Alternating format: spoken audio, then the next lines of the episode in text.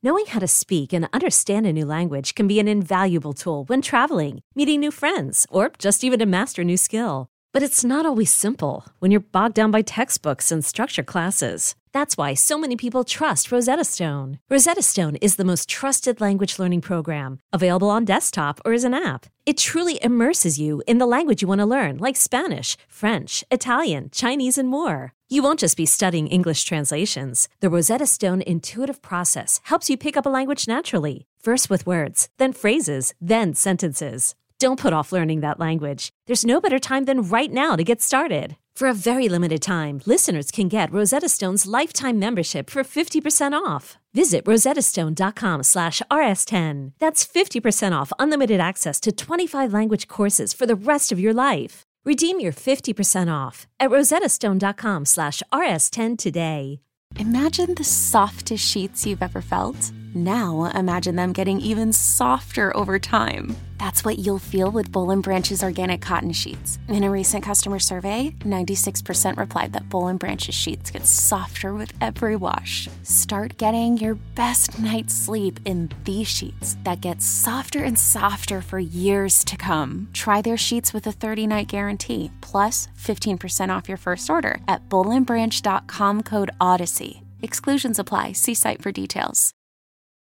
I know this program is 70 over 70, but uh, I really wish I were younger.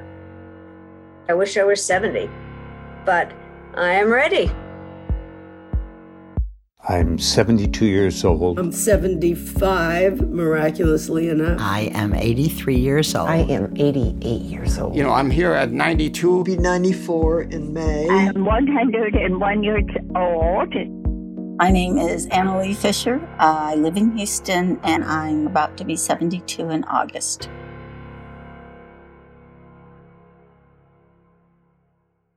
You know, as I look back on the way I made career decisions um, when I was younger, I always like to emphasize that you have to just learn to figure out what it is that you want and you have to find your peace with who you are and what you've accomplished. I wanted to be an astronaut ever since I was 12 years old. That was what I'd always dreamed about. And many years later, when I found out that NASA was looking for astronauts for this new space shuttle program, um, I jumped at the chance. I was very fortunate to be in the first group of astronauts uh, ever selected for the space shuttle program, and also in the first group of women ever selected for the U.S. program. The hardest thing about launching into space was, of course, leaving my daughter, Kristin. All you have to do is go back and look at video of rocket launches and see them blow up to, to, to know that there's risk. When I left to go into space, from the moment the rockets ignite, it's approximately eight and a half minutes. And in an instant, when those engines shut off, you are weightless. And just the, the colors of the Caribbean, for example, watching the clouds, looking at the mountains, looking at the stars, looking at that incredible view was unbelievable. After we returned from our space flight and went back to Houston, my first words to my husband were, it was all worth it. The risk of leaving Kristin, leaving him, um, it was all worth it.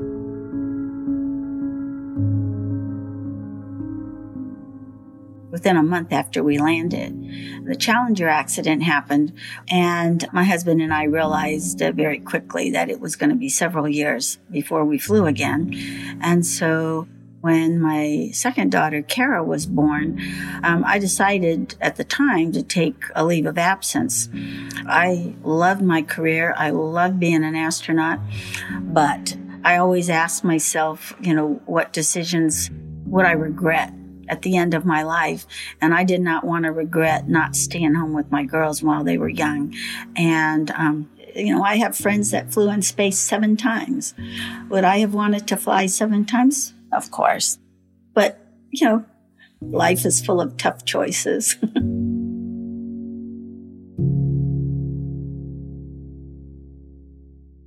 I firmly believe that Sometimes you don't get your exact dream, but sometimes along the way you discover a different dream.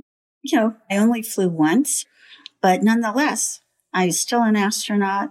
And when I eventually did decide to go back to NASA, it, it, turned out that I was really the right person at the right time to have a leadership role as chief of the space station. So for me, I found the right balance of my career, satisfaction, and my family.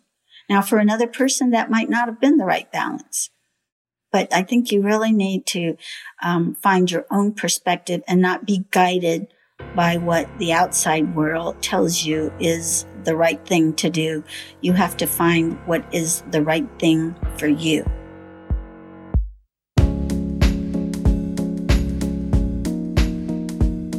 That was Anna Lee Fisher. And from Pineapple Street Studios, this is 70 over 70, a show about making the most of the time we have left. I'm Max Linsky.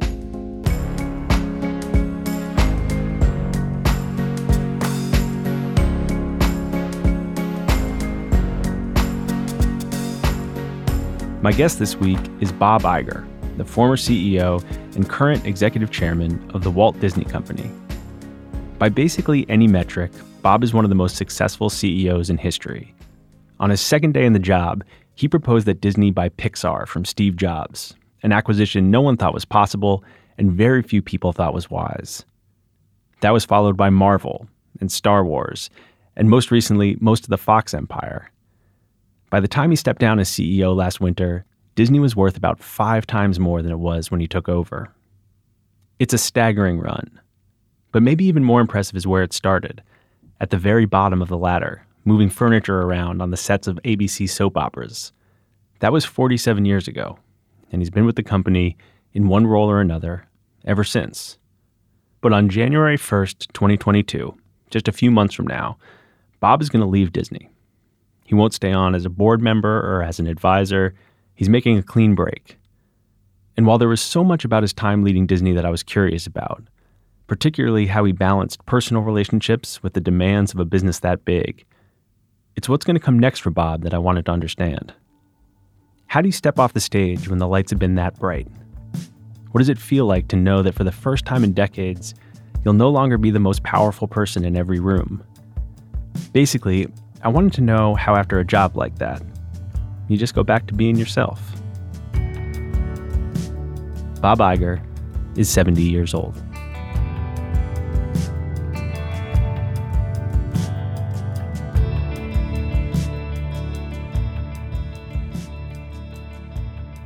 Bob Iger, thanks for doing this. My pleasure. Can I ask you a, an Apple Watch question before we start? Sure. Are you like uh, focused on the rings? Yes. Do you care about it? Very much. But I'm very competitive, though. Do you change the goals? No, I don't set any goals. You don't. So you just you close them out, but they're just the. I don't set of, goals, but I'm ridiculously competitive with myself. I'm wired the exact same way, but I can't. Uh, I don't know how high to set the goals. I don't do that. But here, what I do is this is today, by the way. It's pretty good. You already closed your uh, your I did. ring. Twenty mile ride this morning. That's outrageous. I thought that maybe we should save this, but but we can go back to it. That when that as I aged, I would become less neurotic about certain things. I would yeah. care a little less, and I'm I've convinced myself that that is the case, but it's not evident in my behavior. so Wait. somehow or another, I'm fooling myself into thinking that I'm not. In other words, like what the hell is the difference if I don't work out on a given day? Like right, right, well, one day. Yeah, but, it doesn't matter to anyone else, but, but, but to me. But the neurotic me, somehow or another, has convinced myself that if I don't work out, something's wrong or bad or whatever. Right. You fucked up somehow. It's a terrible obsession. And uh, exercise is a uh, big part of your life? Every day. Every day, twice a day is my understanding. Well, with COVID, um, you know, there are some benefits to shutdown and not commuting and not getting on a plane and flying someplace every week. So I have had more time and I've used it to exercise more. But mostly what I do is I'll take a long walk. There are hills in the neighborhood that I live in, Southern California. So I can get a good between three and five mile walk in every evening, early evening. That connects to the first thing I wanted to ask you, which is I, I told a lot of people that I was going to do this interview, and almost everyone was like, hey, he can't possibly be 70. And so I wonder what, what it was like turning 70 for you. Pretty uneventful. I do get a sense that uh, things are happening or, the, or, or, that life is passing me by at a, at a faster pace. But other than that, turning 70 was no different than turning 69 and frankly, turning 60 wasn't a big event, nor was 50. And it's just not, I've never been obsessed with either aging or milestones. The thing you were saying earlier about how time is moving in a different way for you now, like how, how does that work? How does that feel? How is time speeding up? Well, it mostly, I, I feel it in looking backward that the time between a variety of different intervals seems to be compressed. So when I think about 60, it seems like weeks ago that I mm-hmm. had dinner with friends and family for my 60th birthday, and uh, and the decade passed like with a snap of a finger. It was an active decade for me, and a lot happened in my life, but um, the interval feels very short to me. Mm-hmm. It seemed even more profound this time around, and I, I've wondered whether that is a function of aging in some form, whether older people feel like time passes quickly, mostly because we're looking back.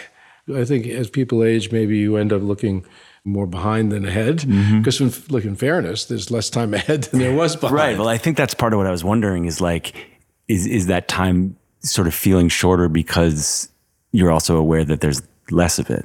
Yeah, it, it, also it just may be a function of past versus the future. I think if you ask any young person, you know, tell me about the next five years, it's an eternity to them. Or even someone starting out in college mm-hmm. and they think about graduating, it's that's so far out. Yet when they graduate and they look back, it's like yesterday that they were freshmen. Right. And I, and I think that just in some form or another, as people age, that sense of compression of things happening faster gets even more profound.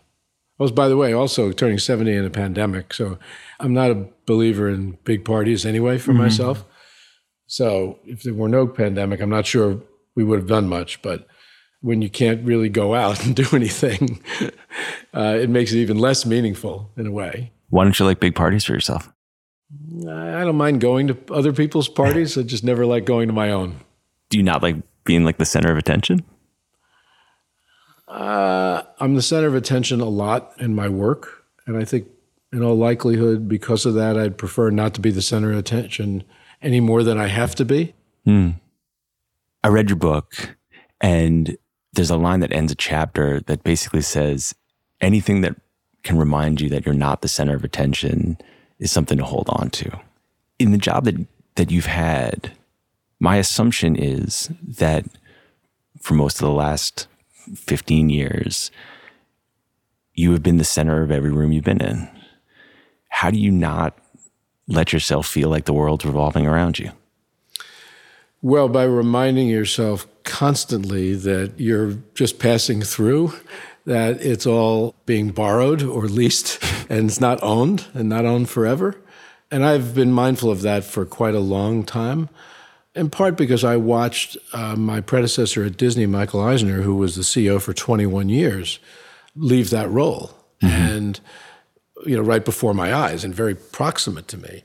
And when you witness that, you see suddenly someone going from what do you call it, a king of the world position to a civilian. I, I, joke often when I'm a civilian, you know. Yeah. Um, and suddenly there's no, you don't have your office, you don't have your title, you don't have the support system that exists to enable a CEO of a large global company to you know, manage their, their lives. And so I've been very mindful of the fact that one day, now in this case, one day very, very soon, the lease will be up and um, all of that will be gone. Is that sort of relationship with the lease does that like uh does that fluctuate? Like were there moments where you were less connected to that idea or or more connected to it?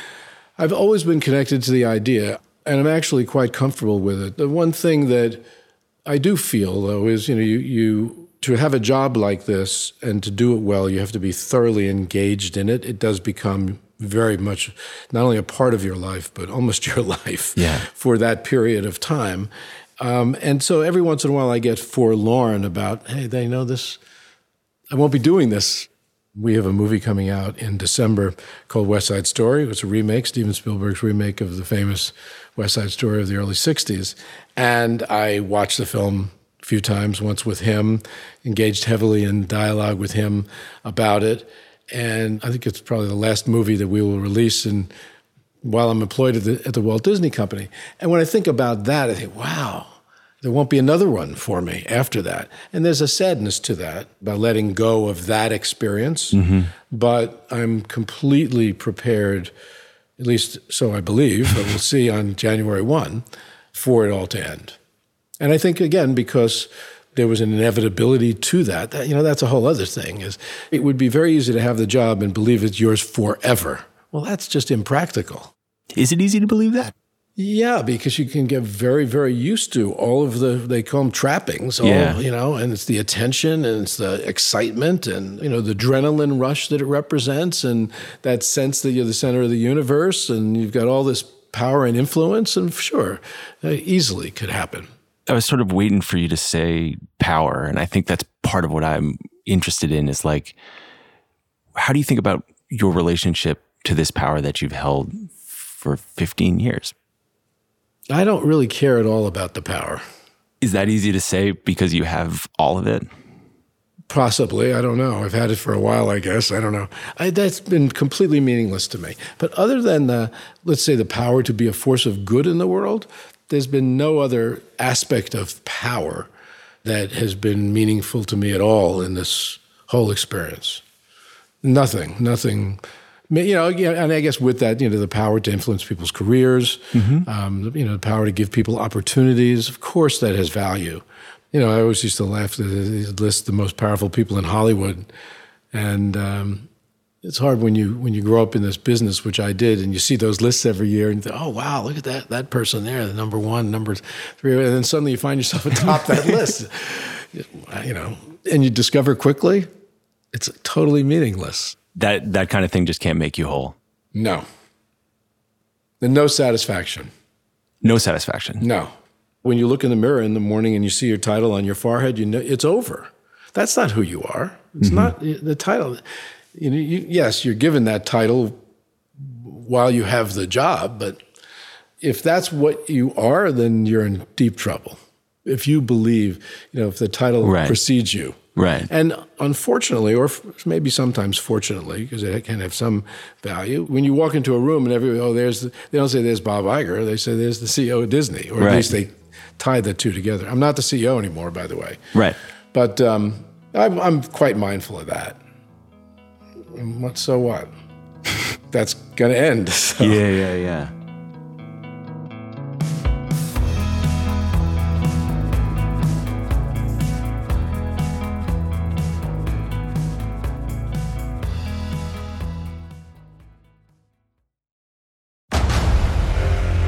Discover why critics are calling Kingdom of the Planet of the Apes the best film of the franchise. What a wonderful day! It's a jaw dropping spectacle that demands to be seen on the biggest screen possible. I need to go. Hang on. It is our time. Kingdom of the Planet of the Apes. Now playing only in theaters. Rated PG 13. Some material may be inappropriate for children under 13.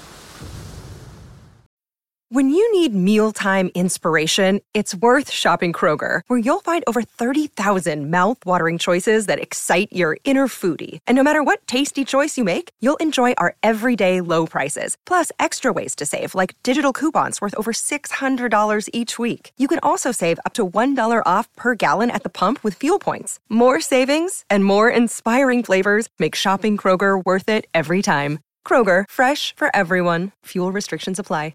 I'm Bobby Finger. And I'm Lindsey Weber. And I want to tell you about a podcast I think you're going to love. Who Weekly is a podcast about everything you need to know about the celebrities you don't. Does celebrity news stress you out? Are there too many people you've literally never heard of? Check out Who Weekly, a podcast hosted by Lindsey Weber and me, Bobby Finger. Each episode goes deep into the biggest Who celebrity stories of the moment, and if you're still confused, we even have a weekly call-in episode where we'll answer the most burning listener queries. Who Weekly airs twice weekly with brand new episodes on Tuesdays and Fridays. Listen and follow Who Weekly on the Odyssey app or wherever else you get your podcasts.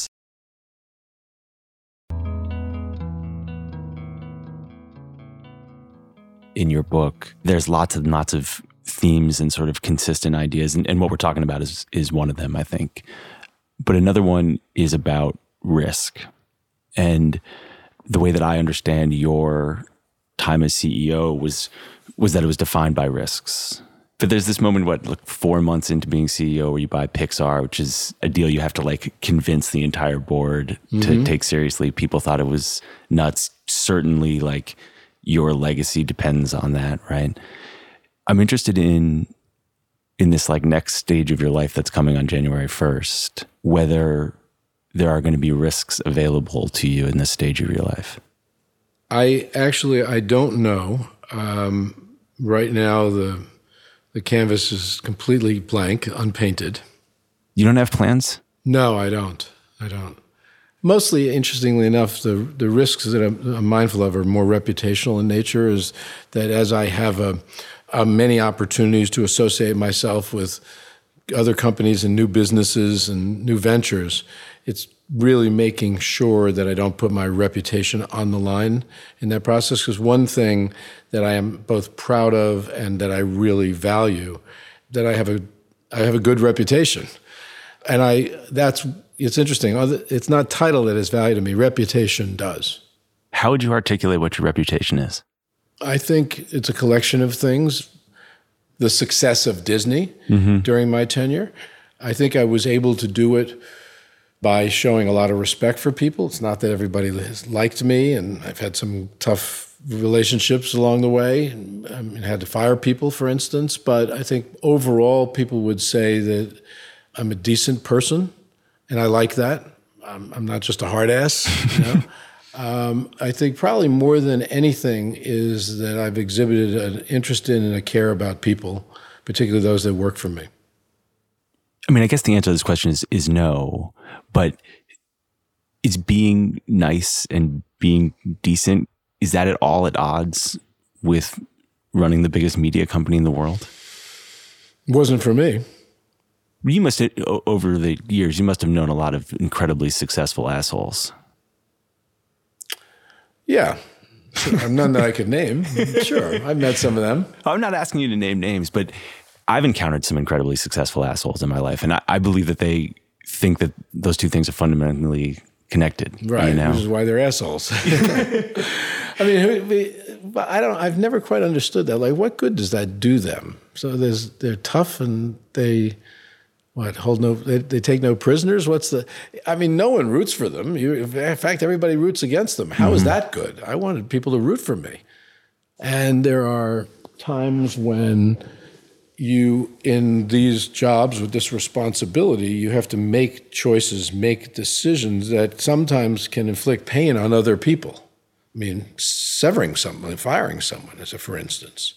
How did you fire people i tried to fire people by having as much empathy as possible tried to be very very honest with people but not mean um, just to give you an idea, someone comes in your office, they may not even know why they're there.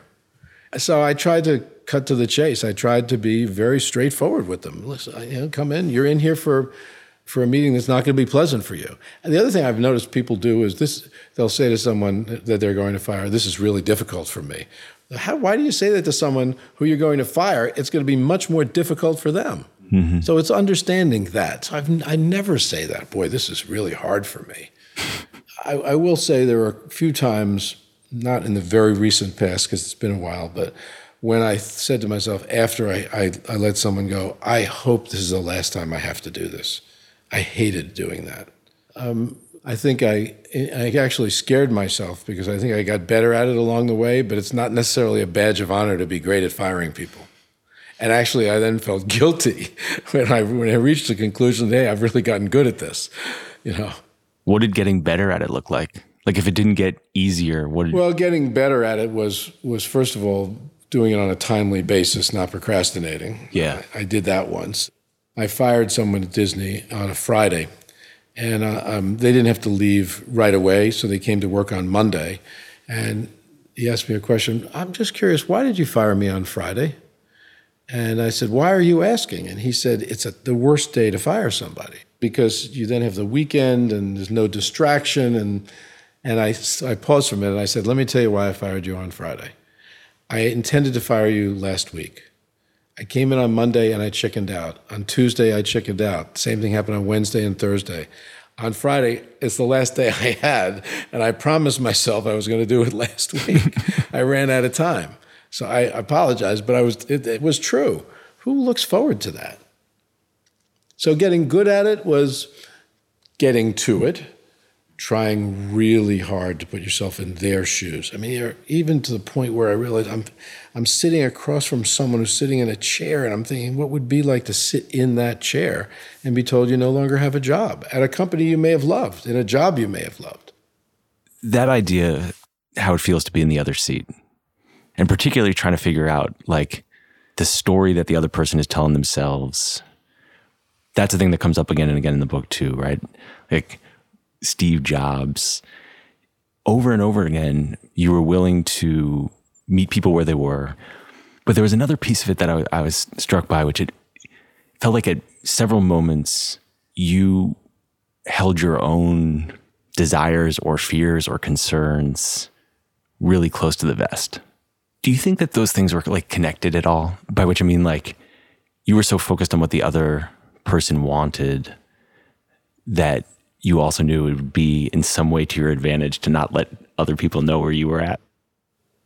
No, no. Um, I think each situation has been different, but putting yourself in someone else's shoes or head and understanding where they're coming from, particularly as it related to, since you used them as examples, the acquisitions, um, it was trying to figure out what was the best way to convince those people to sell their companies to us. And the best way to do it, aside from what became the obvious in each case, which was what are the economics, is to also figure out is there are there emotions that you need to focus on? Is there other value? I mean, at some point in the scale in which you were playing, like no one really needs the money. No, correct. But sometimes even if you don't need it, you may want more of it. Sure. And it's connected to a thing that feels like very, very present in all those rooms, which is ego. Yeah.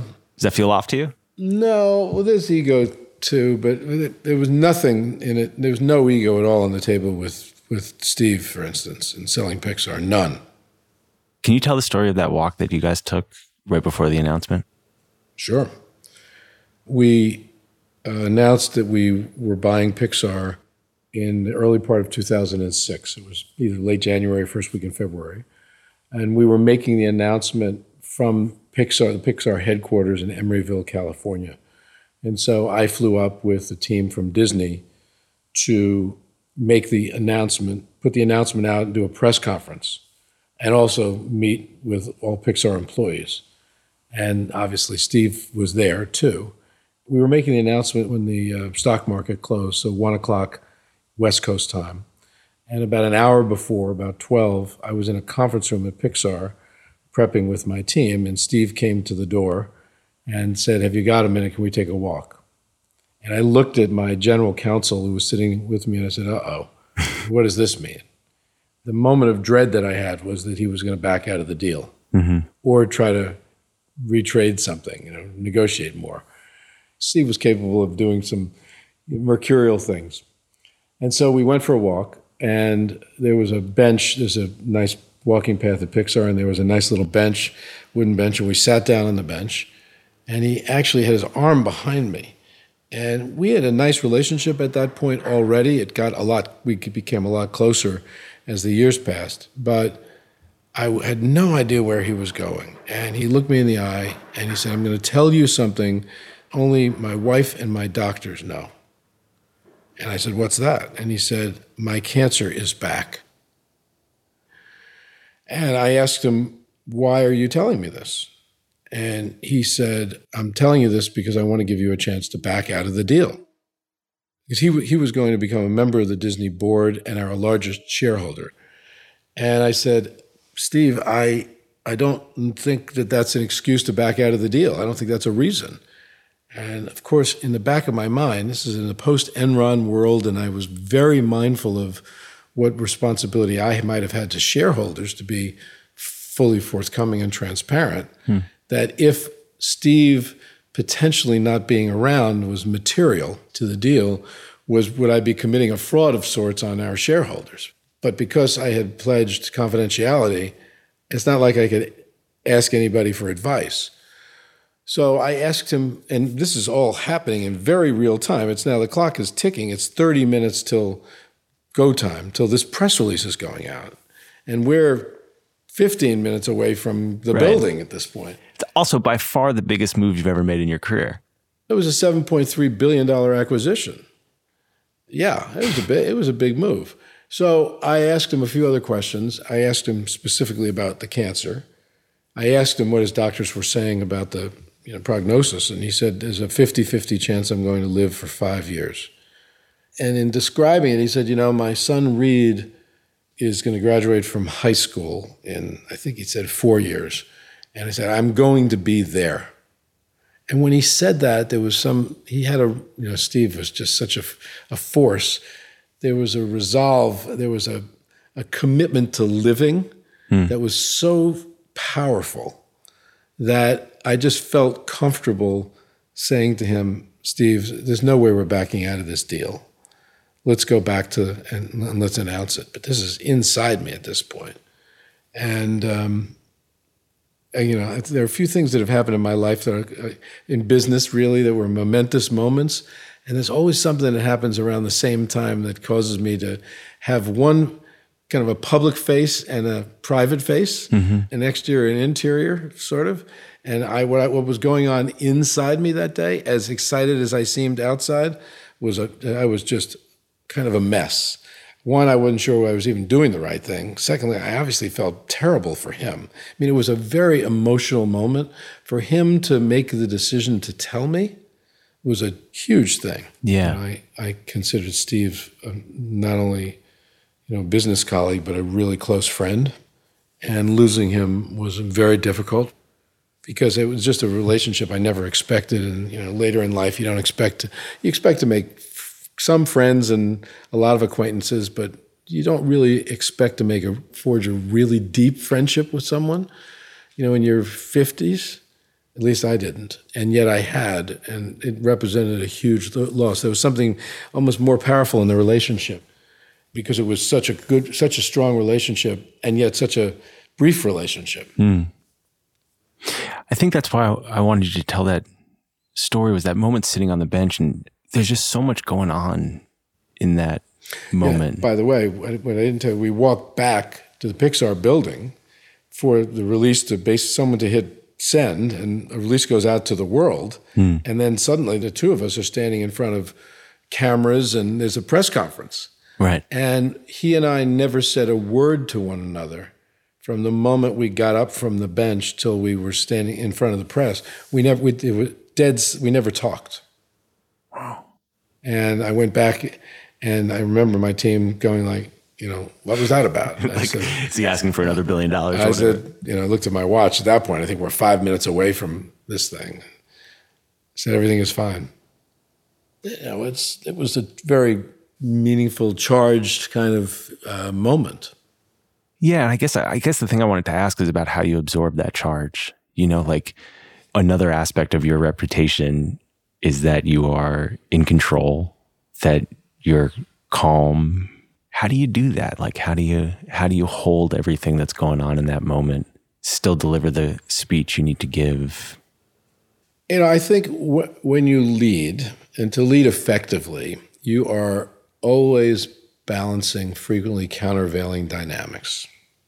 You know, for instance, in a crisis, you've always got to collect knowledge and be deliberate, but you have to act with haste or speed or on a timely basis. It's one example of that. And I think one of the dynamic or opposite dynamics you have to deal with is you've got to ma- manage a public persona and a private. You know, you've got to appear one way, even if you're feeling another deep within inside you it's compartmentalizing, I guess, yeah. in some form. And sometimes it becomes really acute, meaning the um, the contrast between one side and the other is extreme.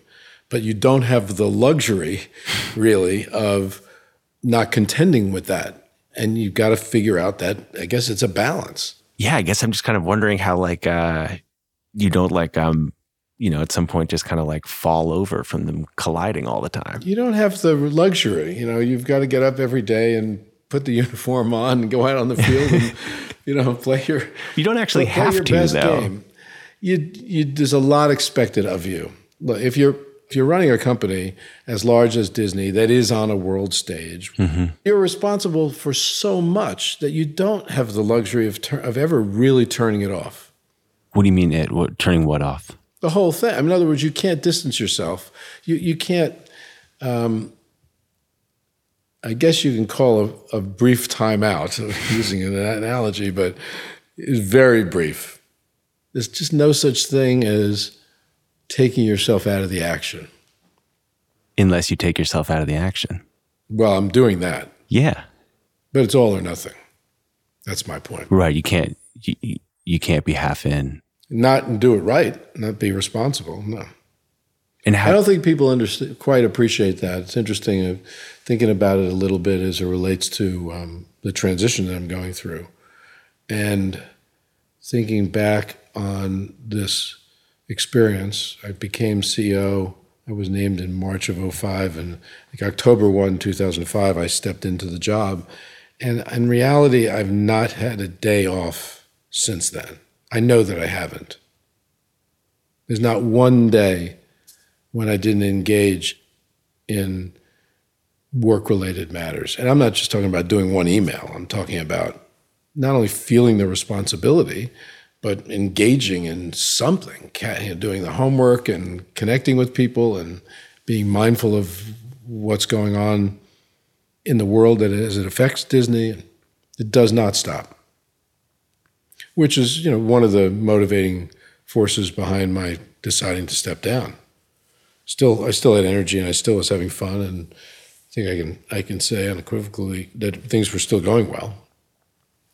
Just time, time to find time. right. Because time's getting shorter. Go back to that. Yeah, I guess so. There are so few moments, virtually none, in your book where I found you regretful. Like maybe this is Zen in the art of running the Walt Disney Corporation. But do you have regrets? I don't I don't have any regrets that cause me to either lose sleep or to distract me very much. Um, yes, sure, there are some regrets, but they're not acute regrets. There are some. How's that possible? Not to have regrets? Yeah. Or to have them? Not to have them. I, I mean, mean, I don't think if, if they don't keep you up at night, you don't worry about them very much. I don't think well, I can't count. do anything about them. Yeah, sure. Look, if I could do it all over again, you know, would I do it differently? Probably not. Probably not. It worked out okay. I wonder if, if that's because there weren't moments where you felt like you didn't live up to that reputation that means so much to you. Maybe, maybe that's what I'm asking. Like, were, are there any moments where you weren't the person you wanted to be? Yeah, sure. There are a few. I'm a human being, but none that I care to discuss. But also none that weigh on you too much. No. Are you a spiritual person? I'm not a big believer in things like everybody has a destiny, and I'm not a religious person. I'm capable of spending quiet time with my thoughts, and and and there are other elements of my life too. I guess I would put in the spiritual category, but not that define. I can't define that for myself. I think I ask because you seem um, very at peace. I am at peace. So, uh, if you're at peace at 70, you're going to step away in full a couple months from now. Mm-hmm. Time's collapsing a little bit. What do you want out of what comes next? Well, first of all, I'm extremely excited about having a blank canvas. I have not had one in my life, really. Yeah. I joke to people I haven't had a summer off since eighth grade. Is there anything daunting about that? It's not daunting to me. I'm very excited about it. I will have to find things to do. I know enough about myself to know that I cannot go from whatever 60 to zero in this case is like Mach speed to zero yeah with a snap of a finger that that would be too jarring that there would be things that will necessarily have to occupy my time but i've talked to a few people that have gone through this transition and i actually have spoken to a number of people recently about it and everyone's advice is pretty consistent and that is don't commit to too many things before you go don't fill up the canvas immediately. No, because if one of the reasons to step down is so that you have a blank canvas, is so you have time to either smell the roses Yeah. or you know breathe the air. And I talk often about you know not having a this endless to do list. We talked earlier about you know being competitive. I am extremely competitive. That takes a huge amount of time, energy, and thought. A lot. I know that the you know there's a constancy of some kind of adrenaline generation within me to be so, as competitive as I am. I'm looking forward to being relieved of that and not caring about winning, for instance. Um, so I would say right now, do I have some anxiety about it? Yes. But am I anxious about it? Am I, I mean deeply anxious or losing sleep? No. I'm actually far more curious. Now I could end up a day later thinking, what the heck did I do? but I'm very curious about what it's going to be like. What will it be like when I don't have this title? Will it be exactly what I expect that I'm I've been Bob Iger all along and I'm still going to be Bob Iger and that title is truly meaningless? Maybe I'll discover afterward that it actually did mean something. I don't know. But you're excited to figure it out. Uh, yeah, I'm excited to experience it. I hope I can figure it out.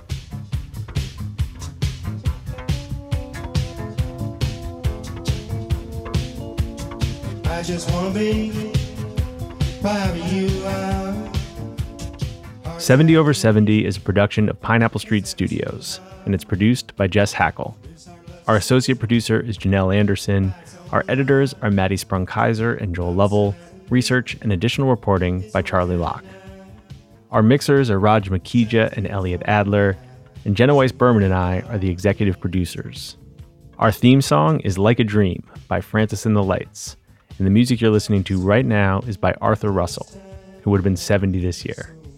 Original music by Terrence Bernardo, additional music by Noble Kids, and music licensing by Dan Kanishkawi. Our cover art is by Maira Kalman, who's 72, and our episode art is by Lynn Staley. She's 73, and she's also my mom. Thank you, Anna Lee Fisher, and thank you, Bob Iger. I'm Max Linsky. Thanks for listening a wild combination. It's a wild.